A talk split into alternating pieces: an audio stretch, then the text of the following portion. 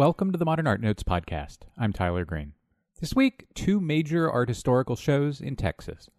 First, George Shackelford joins me to discuss Monet the Early Years at the Kimbell Art Museum. The exhibition features about 60 paintings from the first phase of Claude Monet's career, from a painting he made in Normandy in 1858 when he was just 18 years old, through 1872 when Monet lived in Argenteuil along the Seine near Paris. The exhibition is in Fort Worth through January 29th next year, when it will travel to the Legion of Honor in San Francisco. The show's beautiful catalog was published by the Kimbell. It was distributed by Yale University Press. Amazon has it for 50 bucks, and we'll have a link on manpodcast.com. Shackelford is the Kimbell's deputy director. He's previously been on the podcast to discuss Gauguin, Caillebotte, and 19th century French portraiture. Then David Breslin joins me to discuss the Menil Collection's presentation of Picasso the Line, an exhibition of Picasso's line drawings. It was curated by Carmen Jimenez, the founding director of the Museo Picasso Malaga. Breslin coordinated the Houston presentation. He also wrote for the exhibition's catalog, which was published by the Menil and distributed by Yale, about what Breslin calls Picasso's cartographic line. The exhibition's on view through January 8, 2017. But first, George Shackelford after the break.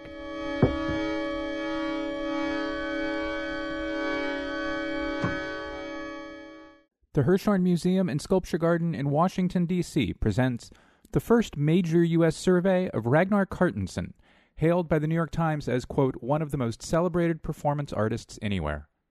Spellbinding, poignant, and humorous, this unprecedented solo exhibition brings together live endurance theater, immersive video, music, photography, and painting to introduce U.S. audiences to one of today's most exciting and evolving artists. Now on view at the Hirshhorn, visit hirshhorn.si.edu for more. Support for the Man podcast comes from the Pulitzer Arts Foundation, presenting Medardo Rosso Experiments in Light and Form, on view now through May 2017. Instrumental in expanding the definition of sculpture for the modern era, Italian artist Medardo Rosso employed innovative casting and modeling techniques in plaster, bronze, and wax creating surfaces that were sensitive to the transient effects of light and shadow. As seen through nearly 100 works, including sculptures, drawings, and photographs, most of which have never been exhibited outside of Europe, this exhibition explores Rosso's varied efforts to understand, capture, and manipulate light in his art. For more information, visit pulitzerarts.org. Realist, surrealist, hippie, punk, icon, Bruce Conner. It's all true is on view now at the San Francisco Museum of Modern Art. Conner, a famous prankster and master of multimedia, was a visionary of San Francisco's art scene, but could not be defined by any one movement. Experience over 250 works from this provocative artist's incredible output, including film, assemblages, paintings, photograms, and more. Get tickets at sfmoma.org.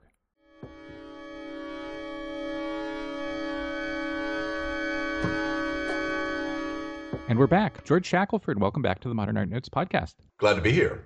This show covers Monet's earliest decade and a half, roughly 1858 to 1872. 1872 is the year in which Monet paints Impressionist Sunrise, the painting that, that would give the ism its name, if you will. Why is is that 14 year period, that initial period, worthy of examination, and what can we hope to or expect to learn from it? I think it's one of the most important periods in Monet's life in that it is the time in which he is deciding who he's going to be. He is trying out new painting methods that will be useful to him throughout his career. And it's a time when he is not only inventing new ways to paint, but also simultaneously inventing who Claude Monet is, not only for himself, but for a, a public that he desires to recognize him. When you say he's coming up with new ways to paint, could you be a little more specific? How does how does that look on the canvas? Sure. The first painting in this exhibition is, in a sense, a little bit of an outlier. It's painted in 1858 under the tutelage of Boudin, who is painting in the same field nearby.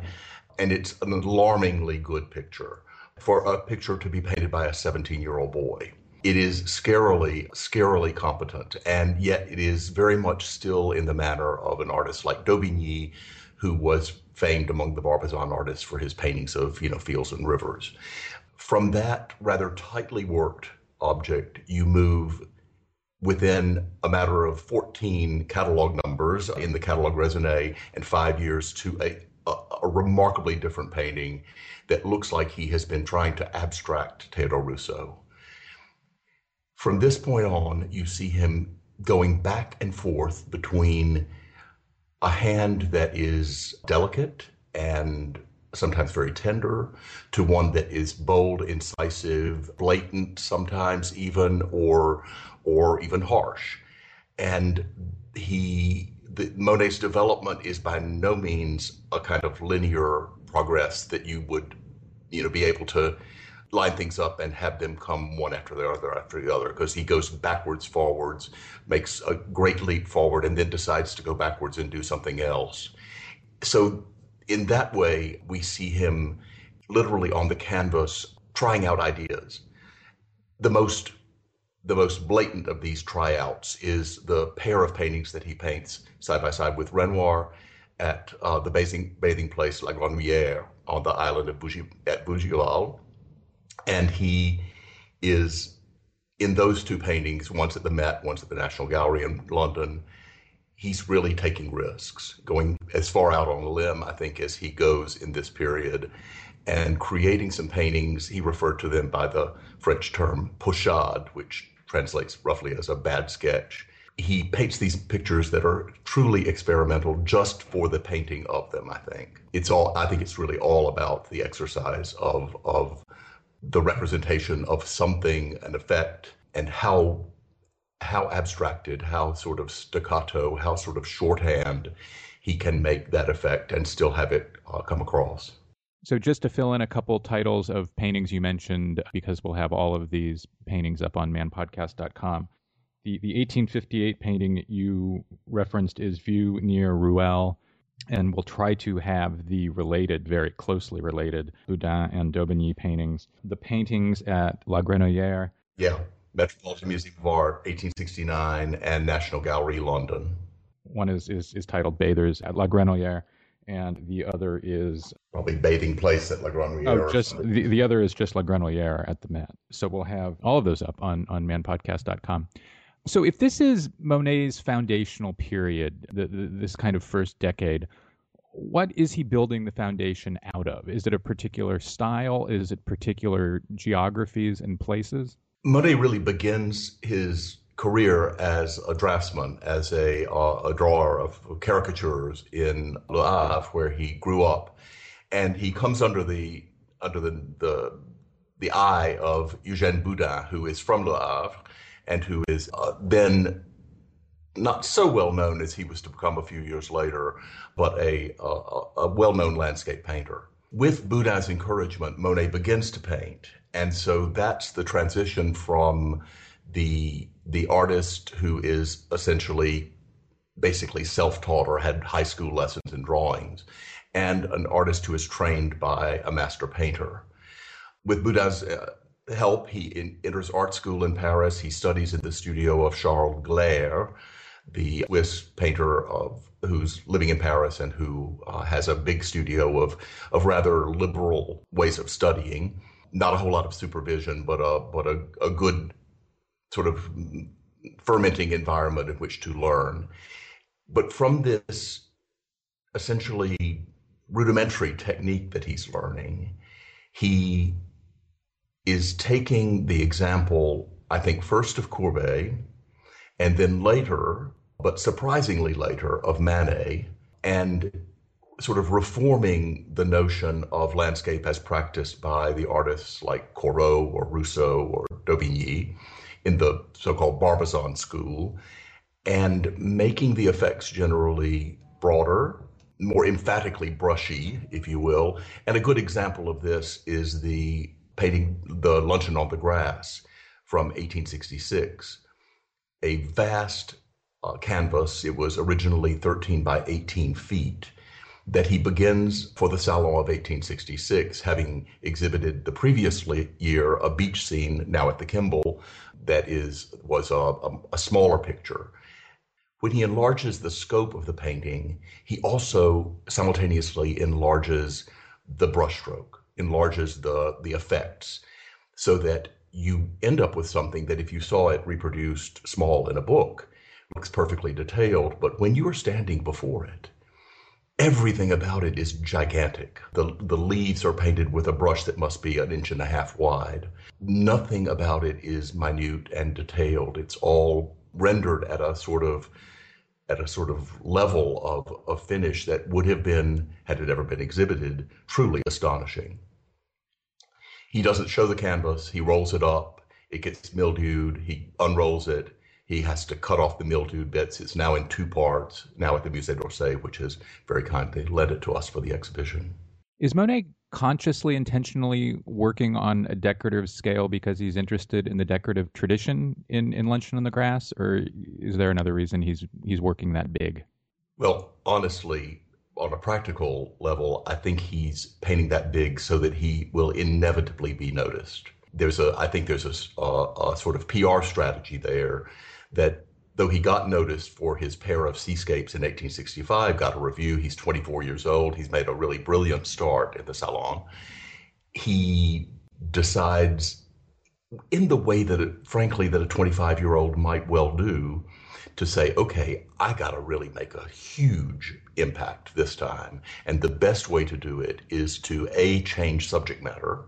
So, no more beach. We're going to be in the woods and it's going to be full of people and then I better also make it a different scale. Let's make it 13 by 18 feet. And and that creates something that would have, without question, had it gotten into the salon, been almost scandalous, almost certainly a scandalous picture in the way that a few years before Manet's uh, Luncheon on the Grass was the scandal of the Salon des Refusés. So it's not until much, much later in his career then that Monet becomes interested in decoration. I think so. I think that there are certainly hints in all of Monet of an interest in what the theorists would have called, quote, the decorative, close quote, which is to say the aspect of all art that is con- concerned with abstract qualities, the placement of painting, paint on the surface of the canvas, the arrangement of the forms, that which does not necessarily convey meaning or subject matter, but which is clearly just about the, the process of the paint itself. And that is a, a, tendency that flows through his art that goes all the way through the series paintings of the 1890s and that erupts in earnest when he decides to paint the big mural decorations uh, after the First World War. But at this point, I think when he's painting a big painting, it's not about making it a mural. He's not painting a picture that a few years before Puvis de Chavannes had painted the great mural cycle that's now at Amiens, for instance.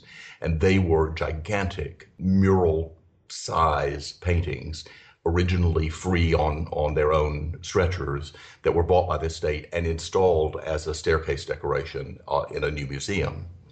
Monet's not intending that this painting should ever become that kind of painting. I think. I think. I think the billboard quality of it would a have rendered it almost unsaleable. I mean, who has a who who what private buyer is going to buy an 18 feet, feet wide painting, much less a 13 foot high one? And so it becomes really, I think, a stunt. Very much like the, the fact that in 1876 he paints the great Japonaise in Boston as a purely as a stunt for the Second Impressionist exhibition. It's a way of getting himself noticed. You know, in a in a in a show that is dominated by landscape painters, suddenly the chief landscape painter paints a a figure picture that's bright red. In the same way, I think here Monet had gotten his start as the painter of the seascape, and he wants to say there are more brushes in my box than than just waves and clouds. Let's dip into those those seascapes a bit. In in the early 1860s, the first paintings Monet sends to the Salon are indeed marine paintings. And you note in the catalog that there was a rising fashion in Paris and France for marine scenes at about this time. Why? Was it simply because middle class Parisians were beginning to make it to the coast, or was there something else to it? I wish I could explain it in in any sort of documented terms we know it happened because we see the we see the volume of things and we see the titles of things that were exhibited at the salon and the titles of things that were were sold. why they were being bought. The motivation for the, the collectors to be interested in them is, is something I, I don't really have an explanation for.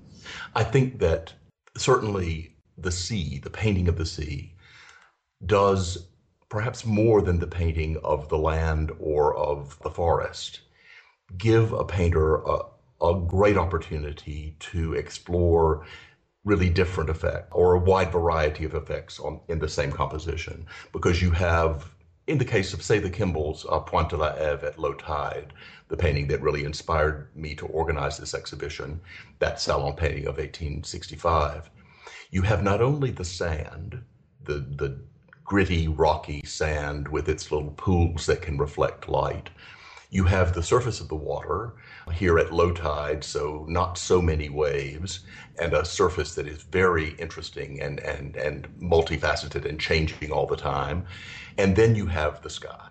And the sky in this case is is either it's going to rain or it has just rained. I mean, it's it's very much the sense of, of sort of stormy weather with breaks in the sky to go to deep blue, deep blue, vast infinity sky in the background.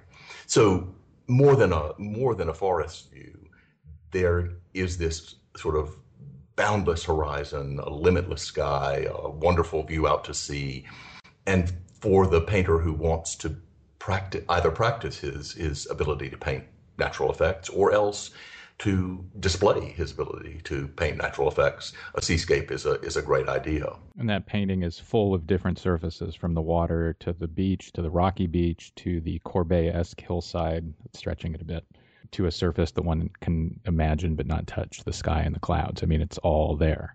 It re- really is. It really is, and it's and it's what got him noticed by by the critics. You know, they'd never seen him before.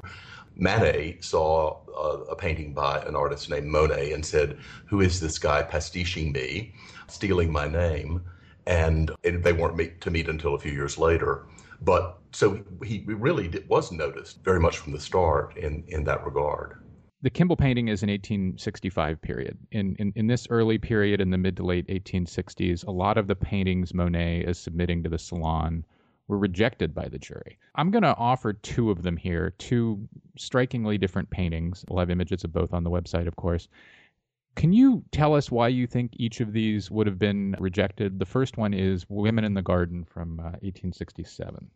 I think it's the the shockingly flat, unmodulated areas of of pure color that don't allow the visitor to enter the canvas as if it were deep space. Monet's insistence on using essentially undifferentiated patches of color and and to distinguish say light and shadow where so the light, the lit up part of something is very lit up and there's a sharp edge between it and the uh, shadowed part of something whether that's grass a path a, a dress and I think that, let's use the word schematic, uh, almost sort of a jigsaw effect in, in these paintings was more than the Salon of 1867 could bear. Mind you, all of Monet's colleagues were refused in the Salon of 1867. It was an unusually harsh jury. And it was so harsh that they were also shocked that they started thinking about whether they should withdraw from the salon and exhibit independently exactly what they would do in 1874 with the first Impressionist exhibition to be a, a, a group of independent artists exhibiting simultaneously with the salon, but in a different venue and, and independent of a jury. So that idea has its has its birth, if you will, in the Salon of 1867 and the rejection of Monet, Bazille, Renoir, Sisley, etc. Women in the Garden would remain an important painting to him all his life. He would he would talk about it at, at, at length, along with the Luncheon on the Grass. Yeah, near the end of both of which I guess he held on to till the end of his life. In I mean, he had to get one of them back, but he had it at the end of his life. That in a way, he had to get both of them back because it wasn't. Oh, that's right. Yeah, paid the debt for the the Luncheon on the Grass that uh, he got it back from the guy who had it on collateral, if you will. A former then, landlord, I think. Yes, exactly. And then Bazille had bought Women on the Grass somewhat under pressure from Monet, who needed some more money. And so he says, Take this painting, Bazille, and now you owe me for it, and you need to pay me on time every month. He even complains that Bazille is running late in his payments. Uh, Bazille, who, mind you, has financed him along with his aunt and, and father for the last five or six years. He had to get that back through through the intervention, in a sense, of Manet from Bazille's parents after Bazille's death in the Franco-Prussian War. So he gets both of those paintings back, but after he has moved to Giverny in 1883. That that move is he moves finally in 83 to the house that he will occupy for the rest of his life. And it's when he has a, a fixed abode and a bigger place to to display things that he retrieves those canvases and can put them up in his house. They move from house to garden studio, etc., in the last decades of his life. And he uses them, in a sense, from what I can tell from the descriptions, as touchstones of the visit to Giverny. They were one of the destinations that you took when you were going to the house after, let's say, 1895 and not only were you seeing what he was doing with his series paintings and, and later with the big water lily decorations, but you were taken to see the paintings from the 1860s as part of your lesson in what Monet meant. And I think that he does that very consciously and talks about Luncheon on the Grass and Women in the Garden Women in the Garden, by the way, which is in the wonderful exhibition of Bazille that's going to open soon in at the Musée d'Orsay in Paris and will be coming to Washington in the springtime. So that ex- that painting is because of its con- connection with Bazille in the exhibition uh, devoted to Bazille and early Impressionism. There is a great photograph in the catalog of Monet taking a visitor through the the very scene you just described. We'll try to get an image of it for the website. Speaking of, of Bazille, another painting that gets rejected by the Salon is is the Magpie from 1869, a painting that couldn't be any more different from Women in the Garden. Why didn't the magpie fly? Oh, that was bad. Why didn't the magpie uh, make it in? Take wing? Why did why didn't it perch in the salon? You know how do you, how how to explain that? Because it is one of Monet's most ravishingly beautiful paintings. Is it only that you know 150 years later we get it? Or did it have something about it? Or you know was there a, a jury that just didn't like what monet was representing? There, there were people who thought of this group of artists and they recognized them as being a group together bazille sisley renoir monet. They recognized them as if you will troublemakers. And i think that the the notion of of their stirring up trouble may well have caused a more conservative side of the Salon jury to simply say, no, let's not have these guys. So no matter how, how lovely the picture is to our eyes in 18, excuse me, in, in 2016, for an audience, for a, a, a jury in the late 1860s, it was a a, painting that you could accuse of being summary, slashed on, simply, uh, uh, you know, uh, to use the great expression that Ruskin used of Whistler, throwing a pot of paint in the public's eye. In this case, uh, slathering tubes of white cake icing that are laid on with with wide brushes and just incredibly sort of bold and and uh, and broad effects of oily, oily paint that represents the the fallen snow, the reflections on the uh, on the landscape in the distance, the the white patches of snow clinging to a chestnut tree. All of these effects, were, which to us are so dear, may well have been to a salon jury uh, exactly the kind of thing that they could accuse of ineptitude in order to have an excuse to omit the offending young artist. It's a superb painting. I mentioned Bazille in relation to it because it seems as though Monet uh, received the paints from which the painting was made from Bazille. From Bazille, yes. He said, "Send me lot white, lots of white." And so uh, you you're thinking that maybe he he was needing so much white because he was going to paint a picture where certainly the dominant pigment is uh, probably white lead, and he, he uses it to great effect. Interestingly, if you measure popularity by postcard sales, which is one metric to use the, the, the term of the 21st century, it is the most popular painting at the Musée d'Orsay because it sells more postcards than any other picture there. And so to get it here on this side of the Atlantic is a, is a great pleasure. I wish we could keep it because I think it would look really beautiful at the Kimbell Art Museum. The Magpie is, is 1869. The next year, Monet turns 30, and he is married. He gets married to to his apparently understanding wife Camille, who allows him to paint his way through their Trouville honeymoon. What else was he going to do? I mean, uh, maybe maybe what else was she going to do with him on the honeymoon? He he chooses to paint her so that she is simply sitting there doing what she would have been doing anyway, let's say, because the whole point of going to Trouville was to get dressed up and go to the beach. Promenade down the beach, yeah. To promenade down the beach or to sit in clumps of, of men and women, often dominated by seated women. Uh, you, when you look at the paintings of Boudin for this period, and, and there are paintings that were made on exactly the same vacation in 1870 because the Boudins were there with the Monets.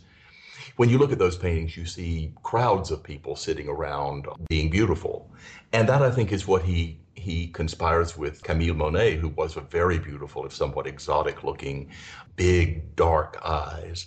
She is the is the subject of these paintings, and two of the great ones are here. Two of uh, her seated, one from the Yale Art Gallery and the other from the Marmottan Museum in Paris, together with a, a little sketch of her from Marmottan, and then a, a, wonderful view of the of the boardwalk from Hartford from the Wadsworth uh, Museum.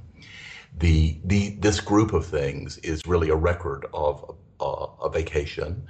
One of those moments when Monet goes to a place that is though near Le Havre. I mean, you can see the the banks of the of the channel at Le Havre across the way in one of the paintings. It's still distinct and typical of his future habit of going to a place and either ex- exploiting its uh, motifs or its available subjects to the to the greatest possible extent. You could say milking it. Um, you could say celebrating it. But this is something he does again and again from the 1870s forward, increasingly close to home as he is in Giverny and as he ages. But you know whether to back to Trouville or back to Varengeville or uh, Dieppe in the 1880s, or then back to down to the at the late 1880s, the Creuse Valley or even Antibes or into Italy. He makes these these voyages and creates clumps of paintings about them. And this is one of those first wonderful little clumps. As much as painting Camille on this 1870 trip, he's painting what she's wearing. And not only is he doing that, these are really some of his sketchy est or his most sketchy paintings. Is there any particular reason that that they are so spare, or some of them, some of them are so spare, so sketchy, so wispy almost? I'd call them patchy. Yeah, that's a better word. That's a better word. They're incredibly summary. If you were careful, you could probably almost det- count in detail the number of times his brush t- touched the canvas because they're in- incredibly economical. They're not using very much paint. They're quite often using the ground, the prepared commercial ground that he painted on, which is a, a kind of one of his many variations in gray rather than white. He's using that as a as a unifying tone throughout the painting, and often it, it is there as a cloud or as a reflection on the water. He just doesn't paint that part of the canvas and lets it then be the white gray that pokes out. Uh, so he's he's very economical, and as befits perhaps an artist who is standing in the open air on a sandy beach. In one of the pictures from this series, uh, alas, not with us now, um, there's actually sand on the canvas embedded into the into the wet paint, bits of sand that were that have never dropped out. So it's a it's a it's a very interesting environment for painting, challenging, and then, as you say, he's careful about about making sure that you know that Camille's attire is up to date and fashionable without having you be able to count how many buttons there were. It's really it's a it's a it's a nice fine line, a nice sort of boundary between incredibly patchy but yet communicative imagery of of yes, she had a, a black hat or excuse me, a buff colored hat trimmed in black ribbon. You know, her parasol was this and it was lined in this color and her and her skirt was this way and here's how the bustle went and you can see these these images. And on the next day she was wearing blue and white stripes for instance. And either she or someone in her retinue was also wearing blue and white stripes. It's a very interesting phenomenon of being at at, at once experimental painting and Boudin like recording of tourism. But you know when you compare it Tyler to a Boudin there's nothing except the actual subject matter that connects them the way they're painted are so completely different. And he has gone so far beyond what Boudin would have ever been able to do, frankly.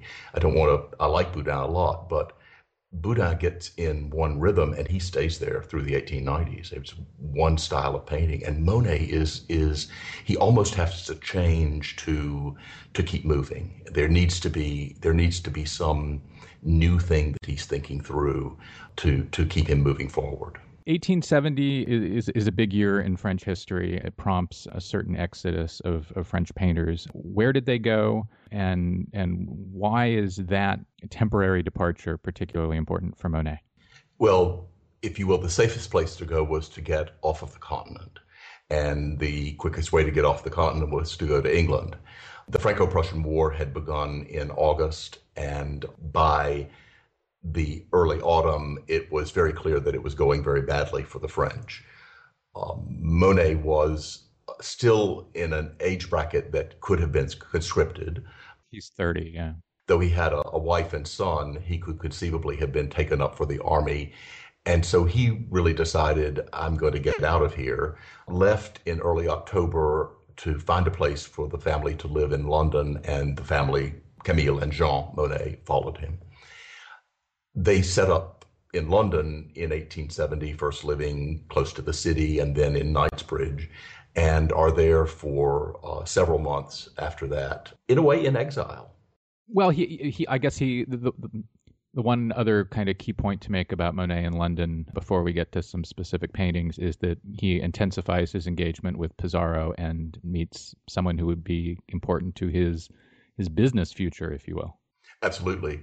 Through Daubigny, who is also there, he meets the dealer Durand-Ruel, Paul Durand-Ruel, whose family business had been active for a, a, maybe a generation in supplying modern paintings, but pretty unremarkable modern paintings, good but not not crazy, to a an increasing buying public.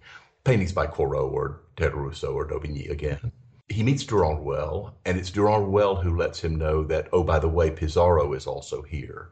So he reconnects with Pissarro, um, who he had been living nearby when he was in um, in uh, Bougival, and they reconnect and they spend time together and go to museums together. And but I think the I think the encounter with Durand-Ruel is almost more important because it it's a meeting that that will then dominate the rest of his really the rest of his career through the century.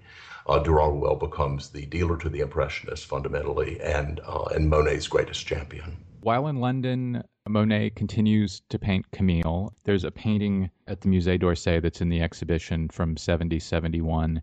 It is an enormously, wildly, completely different painting of Camille than than what we'd seen earlier in 1870. Why is it so different? I think it's English.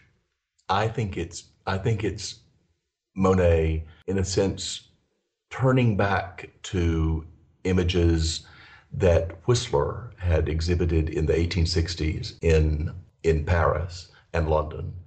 And Monet and Whistler knew each other. And I think I think the painting is, in terms of its composition, mood, level of detail, in fact, even on account of some of the little the little throwaway hints that are in it, a painting on the wall that's cut in half along the bottom, a Japanese fan resting on the, the mantelpiece.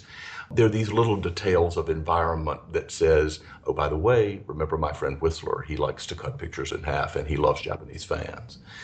So I think in that way it it has a it has a I'm in London now, I better figure out how to paint London differently. But I also think that it's a, real illustration of what I was talking about earlier that the development is not in one direction only. He's gotten to uh, that incredibly abbreviated way of painting in Trouville in the summer. And when he gets to London in the autumn, he turns back to a style that is more in keeping with paintings of, of three or four years earlier. You know, it's Tyler, it's it's when we're thinking about a period that's so short, every year seems like it it's a big, you know, passing passing time. It's almost as if we're talking about decades. But in fact, we're talking about pictures that were one or two years old. It's not like it was something that he was reaching back deeply into his youth to get. So I think the, the, that that shift back and forth between detail and abstraction or you know abbreviation is is something that may just be something that was sort of na- natural to him. And the fact that he had that he can move between those two manners is going to be really important um, in, in, the painting of London and above all in the painting of Zaandam, where he moves uh, in 1871. The show cuts off in, in 1872. The famous Impressionism exhibitions begin in 1874. And the catalog gets into the mid to late 1870s a good bit in part because in those later years in the 1870s, Monet is allowing, spearheading extended presentations of dozens of his paintings, including the early paintings in Paris. Why was it important for him to to show that kind of long-term progress, progression, advancement in his work, even in the mid to late 1870s, when he could have just been showing new stuff? Absolutely. I think it's I think he's very conscious of his image and and one of the paintings that I discuss at some length in that catalog is the is a picture from Geneva called uh, a hut at Saint Adresse. So let me set this up for a quick moment because that was going to be my next question. Uh, this is a painting from 1867. It is just extraordinarily atypical. When when you see the image on on the website, you'll you'll understand what I'm talking about. But it's an 1867 painting. So yes, sorry, go ahead.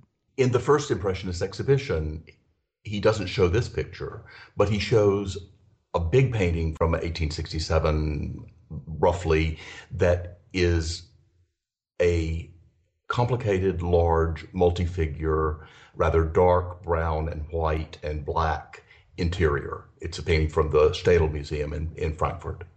Simultaneously, he's showing Impression Sunrise, the painting from Marmottan that now in Marmottan that that gives Impressionism its name. So on the one hand, a, a, a strongly rooted in in realist subject matter painting of a family at lunch.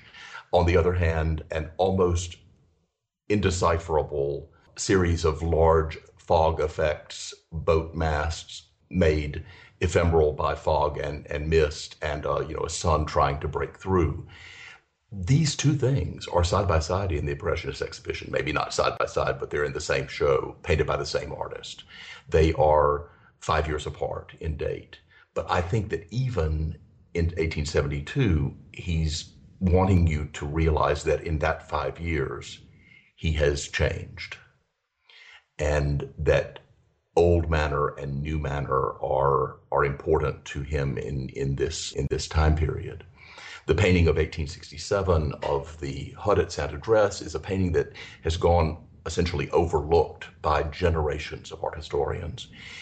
Monet shows it four times between 1868 and 1889. The only other painting he shows so much, the only other early painting he shows so much is Impression Sunrise.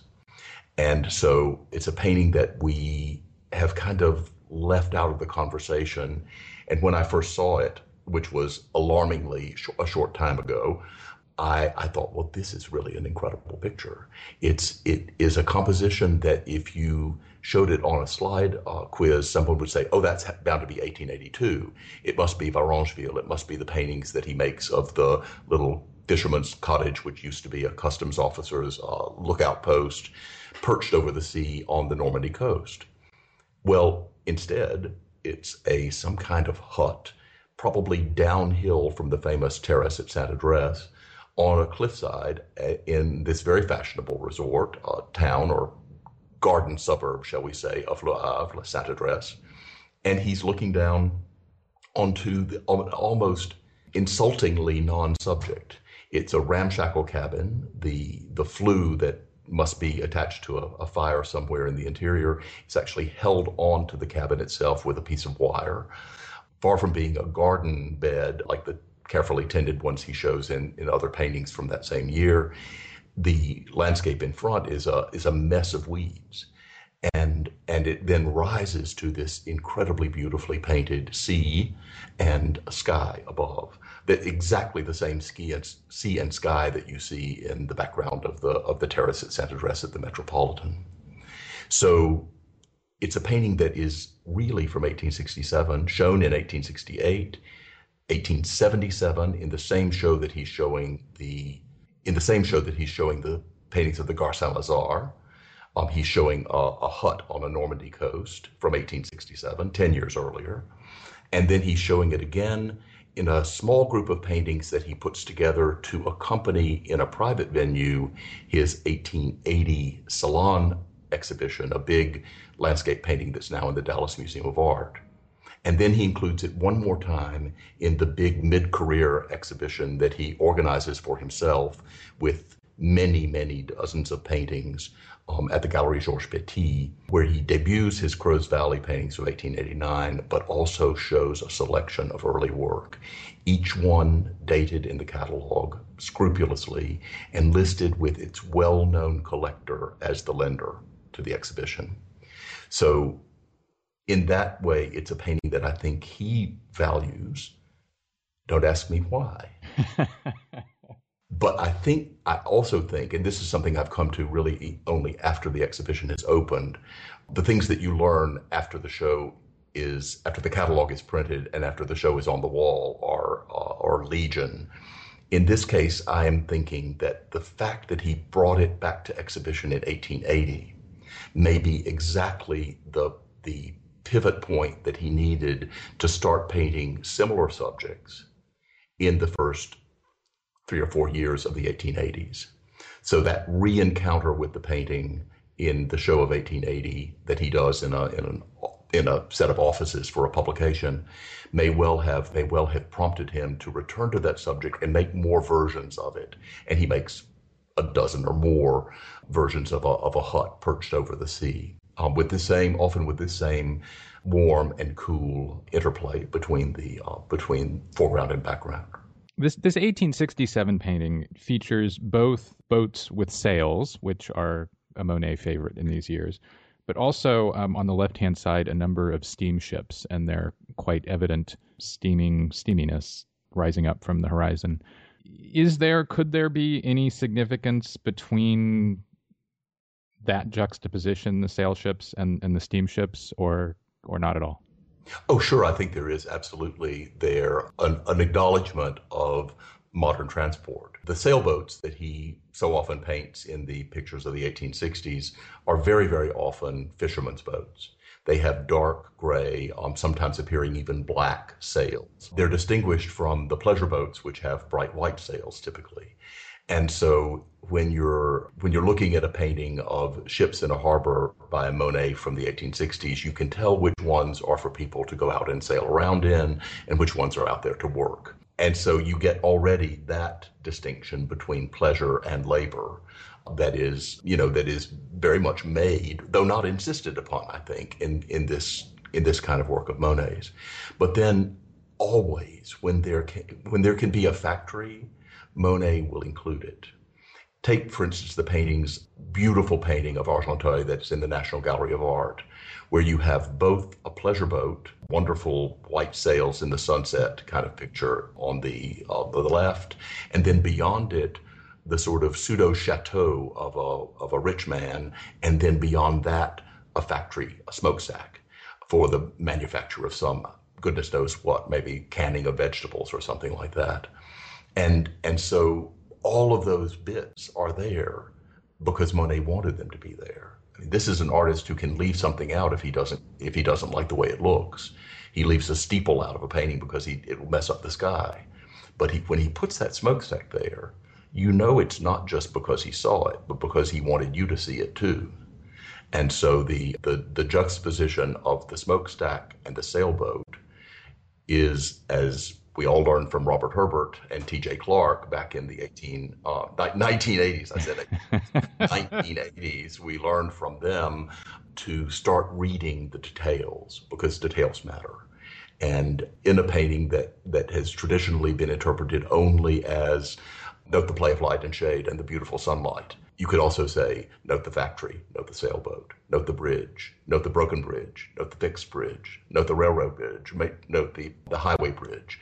And the choice of subject matter for Monet is not simply what was there, it's him making choices about what to paint.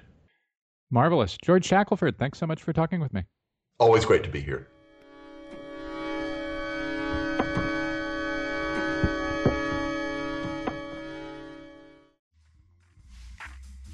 The Hammer Museum in Los Angeles presents In Real Life 100 Days of Film and Performance.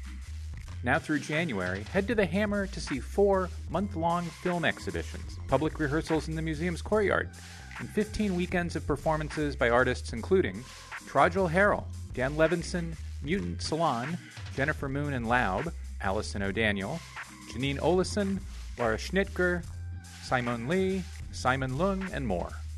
The four month long film exhibitions include seven short films examining crisis and technology from Artists Film International, Echo, the videos of Oneohtrix, Point Never, and related works, How to Love a Watermelon Woman, featuring the films of Cheryl Dunye, and The Workshop Years, Black British Film and Video after 1981.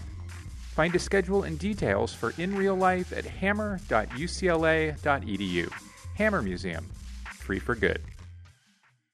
The Wexner Center for the Arts at The Ohio State University is the only Midwest venue for Leap Before You Look Black Mountain College 1933 to 1957, on view through January 1st.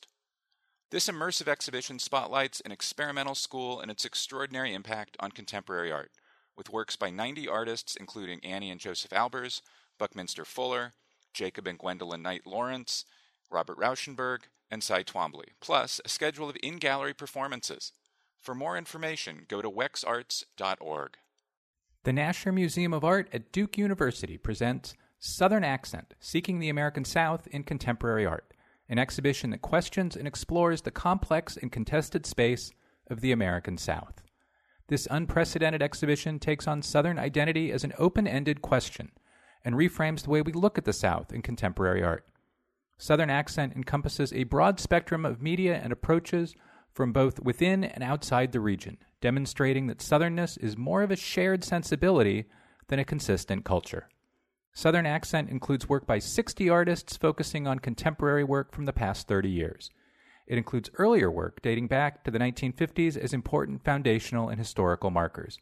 Opening September 1st at the Nasher Museum of Art at Duke University in Durham, North Carolina. Visit nasher.duke.edu.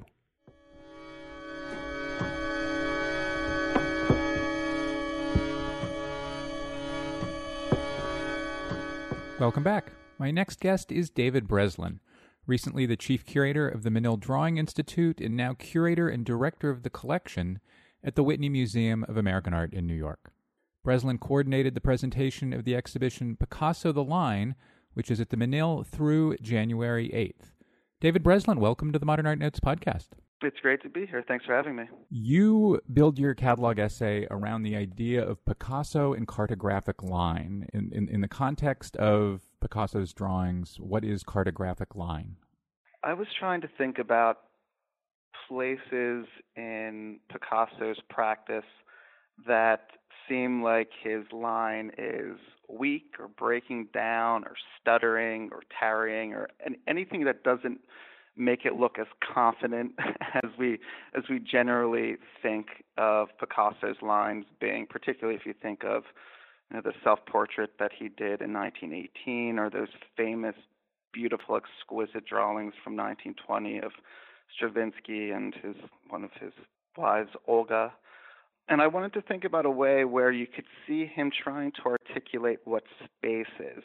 And for me, that type of line, the cartographic line for Picasso, is one where the idea of space is always relational. It's not definitive. It's not as if he has an idea of what Olga or Stravinsky or even he himself looks like in those portraits from 1918 or 20, but rather a line that is trying to really figure out if he's being made by the objects and the rooms around him or whether he the artist is in some ways making these things and bringing them into bringing them to life. And and for me cartography was a way to put these ideas together in a sense that we have the land outside that we walk on, trample on, sometimes claim, sometimes revere, but we also have a way of systematizing what that land is by making maps out of it. And there's a give and take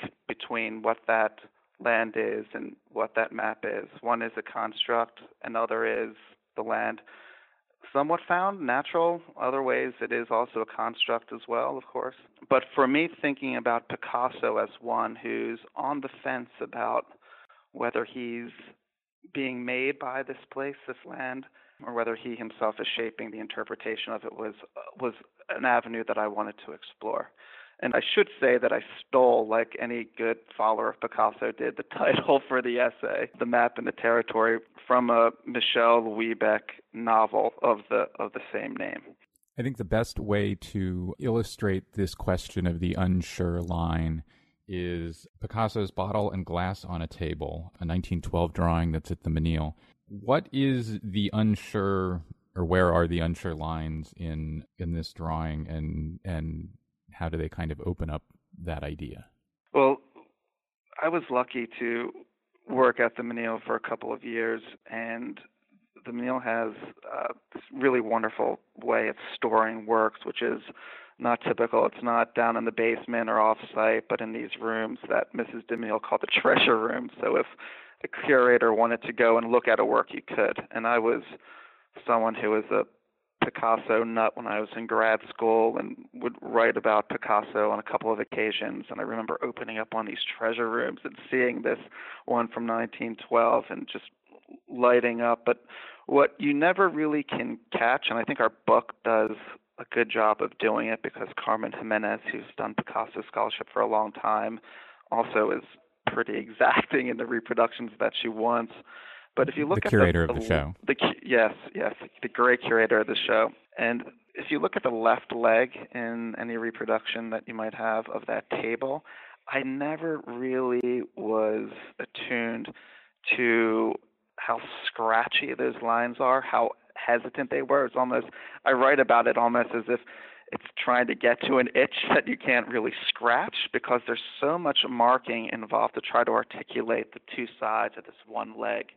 And then I started looking at the drawing collage papier-collé even harder and then seeing how a guy who is as exacting as Picasso really didn't cut out that piece of newspaper too cleanly. It's a jagged edge, almost as if a kid's scissors went to work on it. And then you have this canting bottle sitting on the table whose lines also don't really line up. So I'm wondering what the heck is going on. We all know that Picasso can draw a line like nobody else. Even as a kid, he was putting together these things so masterfully. So what's happening in 1912, or what's happening at other periods in his work, where you know one could say he's just dashing something off. It's a thought process. But for me, I think there's something more going on here. It's really a way of working out the fact that in some ways we, the viewer, are also going to be participating in Picasso and understanding whatever this is. And if something is so closed off from us that we can't experience it for ourselves, if we can't take this viewing experience and take it into our everyday life of seeing what a glass looks like on a table or what a bottle looks like when we take it into our hand, I think he would say that our his job wasn't done well enough. And that, you know, in some ways this being incomplete or being hesitant permits the viewer share in that that share that says that we in some ways are always articulating what our relationship to these things are. This isn't just some picture that is going to sit on a wall and not affect us any longer. This is almost a sort of training or kind of a I mean it's, it's this is probably dramatic, but I I think it's almost a way to in some ways inculcate another sense of empathy about these things around us in the world. And for me maybe I'm postulating too much, but for me, that's what I really think that great art can do. It not only gives us this experience when we're with it, but permits us to bring these experiences to our other encounters, whether they're with things or other people. And for me, doubt or hesitancy or thinking through what I see Picasso doing in this drawing and in other periods, for me, is a lesson that helps me look at the world differently when I'm in it cubism either either drawn or painted is is overwhelmingly a, a, visual discourse on our relationship to objects and to space as you just said as you as you write in the essay. Another word for that for the delinea- for the delineation of our relationship between objects and space might be negotiation which plays a role in this drawing too. The word negotiation. Uh, exactly and I also another thing that struck me after having looked at this thing in reproduction for so many years and then sitting with it both in those treasure rooms but also in the gallery is how this is going to look pretty basic to anyone who who looks at this thing for herself. But if you see that U that's part of journal that's copied on the top he cuts the U that would have come right after J O and then U to finish journal, and the U cut in half makes a J. So he's almost abbreviated this word by just using the half of that letter that he's cut out. So even even that negotiation with with the material, letting it serve a purpose or letting it read differently than it once did, is also his both punning, but I think also very cutting. Not cut. That's too punny. you can even keep that. It's so bad. way of, of of really saying, you know, this this world is always there tweaking us, and we're tweaking it back. And you know, a lot of people have written about the politics of of some of these things that Picasso decided to include in the papiers collés, whether they're referring to. War, whether it's a conversations about you know you know his friends arguing around a table about what's happening in the world. And for me that's all going on. But i think it's an even larger thing like yes we're having these conversations or yes he might be but he's also having this it's this sliding in and out of sense. It's this and i love the this this passage that Rosalind Krauss cites the the semiotician and writer uh, Mikhail Bakhtin speaking about in reference to Dostoevsky and for Krauss, for Picasso, that that this kind of changing, this relationship between and among things, she says it lives a tense life on the border of someone else's thoughts. And for me, I think, Tyler, your idea of negotiation is exactly right, and that negotiation isn't a one sided thing, that it has to be open to the give and take of many different parties, and then in this case, inanimate parties as well. So I obviously, as you know, didn't pull the word negotiation out of thin air. It is the only complete word in the newspaper collage element that Picasso uses in this drawing. It's it's it's the you know there are fragments of other words, but negociacion is the only full word on the on the cutout. And we'll have an image of, the, of that, of course, on on manpodcast.com. You mentioned earlier the idea that quite often, even Picasso's most assured and confident lines never quite meet at a point in in a number of drawings. Taking that idea, how does it apply to or or fit the drawings that Picasso made as he thought through the monument to Apollinaire that he was working on in August of 28?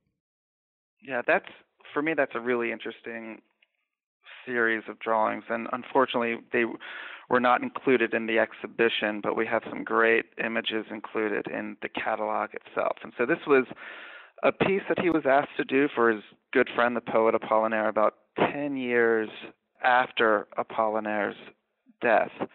And the idea was for this to be a, a, sculpture, which eventually was made many years later. But the drawings show him constantly trying to figure what this thing was going to be. At first, people really thought that it was going to be something made in Apollinaire's likeness, and the fact that it became this abstract series of jutting lines that somewhat resemble a figure, somewhat allude to a body, somewhat look like it's just a network of spanning lines climbing in and out of space. It was it was not what the people wanted. this is why it took so long for it to eventually happen.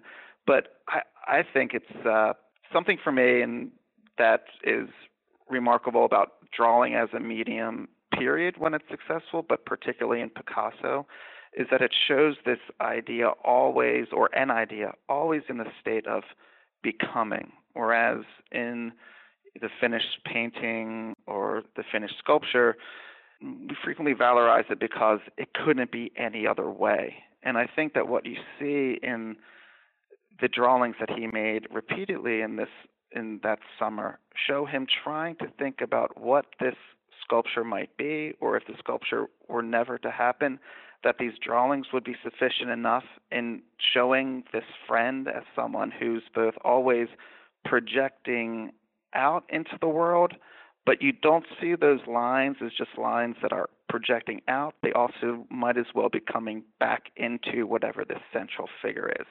So, this idea of becoming as something that's both inwardly oriented but also outwardly inflected for me is kind of a perfect synopsis of where I see Picasso as a thinker as a, and as an artist, as one who uses the line, uses his artworks as ways to negotiate what's happening in the world, or in fact, what the hell the world is to begin with. He's also using those lines in, in I think, this example, but in others, including one we'll get to in a moment, as a way of delineating space and relationships within a composition. So it seems to me that they could also be described as cartographic in terms of defining field and relationships. And maybe a good way into into that is is a drawing that's in the show, a study for serenade, a painting from 41, 42ish. And there's a drawing, and we'll have an image of it on unmannedpodcast.com, in which Picasso's using a web, if you will, of straight lines that run from edge to edge to edge of, of a sheet of paper. How are are they cartographic, and what are they doing here? For me, the this these are remarkable series of drawings, and I'm glad you'll be able to see them because they're they're quite small. They're about I think eight by ten inches, and they're installed in a vitrine at the Menil, and it, and and even, particularly in that way of looking at them because you're looking down. They're quite small. You have this very direct relationship with the work of art. They're even more compelling because you also do see them in relationship to other studies from the same period. But you'll see that there is no piece of that paper that doesn't have a line extending onto it as if the the borders or boundaries of that piece of paper aren't enough. That in some ways, this spanning sequences of lines are a way to position what's happening right here, but that there's this keen knowledge that eh, this is just really an abbreviation of placing this thing that has will have its other place in the world within this scene that he's depicting it in. So in some ways, you know, we know studies of orthogonals that that map out what perspective is and how that creates a way for us to look into this world. For me, that's a really different kind of history and a really different kind of thinking. For me, the the cartographic line that I'm looking at for or look or seeing in Picasso here is one that recognizes that there's a world outside of this picture, that it's not sufficient to just think about what's happening within this frame itself. And these lines that indicate ways of going outside of it or or pressuring you back into the picture recognize that the viewer of it isn't just going to be lost in some kind of reverie within whatever he's produced, but will always be thrown back into her his own world. And for me, that mapping of space creates something where you're. Eh, for me, that's kind of the, the distinction that I try to draw between this map and the territory idea. That he's really making a map. He knows that what he's doing isn't a reproduction of the world, quote, as it is, because the world isn't ever really as it is. We're always producing it, whether it's through our artworks or through our politics or through our relationships with other people. And so this this kind of this mapping is a way, and you see this really kind of.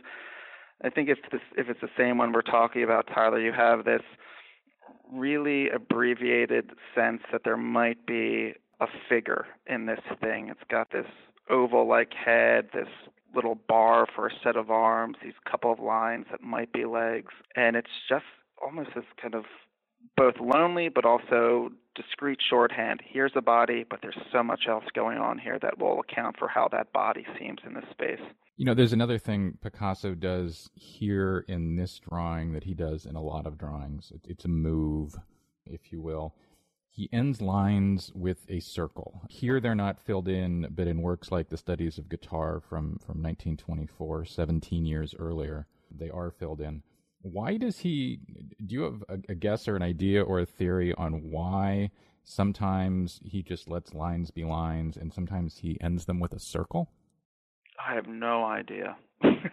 I would love to know. I mean, I what I've always seen, especially in those great guitar ones that you bring up, is that there's such a interesting relationship to cosmological maps, to star to stargazing maps, and I've always wondered whether he's looking at those as well. That these are in some ways things that have a relationship to cosmology, but they also look like they're preparations for musical scores. So maybe the idea of punctuating a line like one would in music could be there, but in other ways, I don't know. I and I wish we had Carmen on the other end of the phone to to weigh in on that as well. Well, David Breslin, thanks so much. It was my pleasure, and have a great Thanksgiving. That's all for this week's show. The Modern Art Notes podcast is edited by Wilson Butterworth. Special thanks to Steve Roden, who created the sound for the program. The Modern Art Notes podcast is released under a Creative Commons license. Please visit Modern Art Notes for more information. Thanks for listening.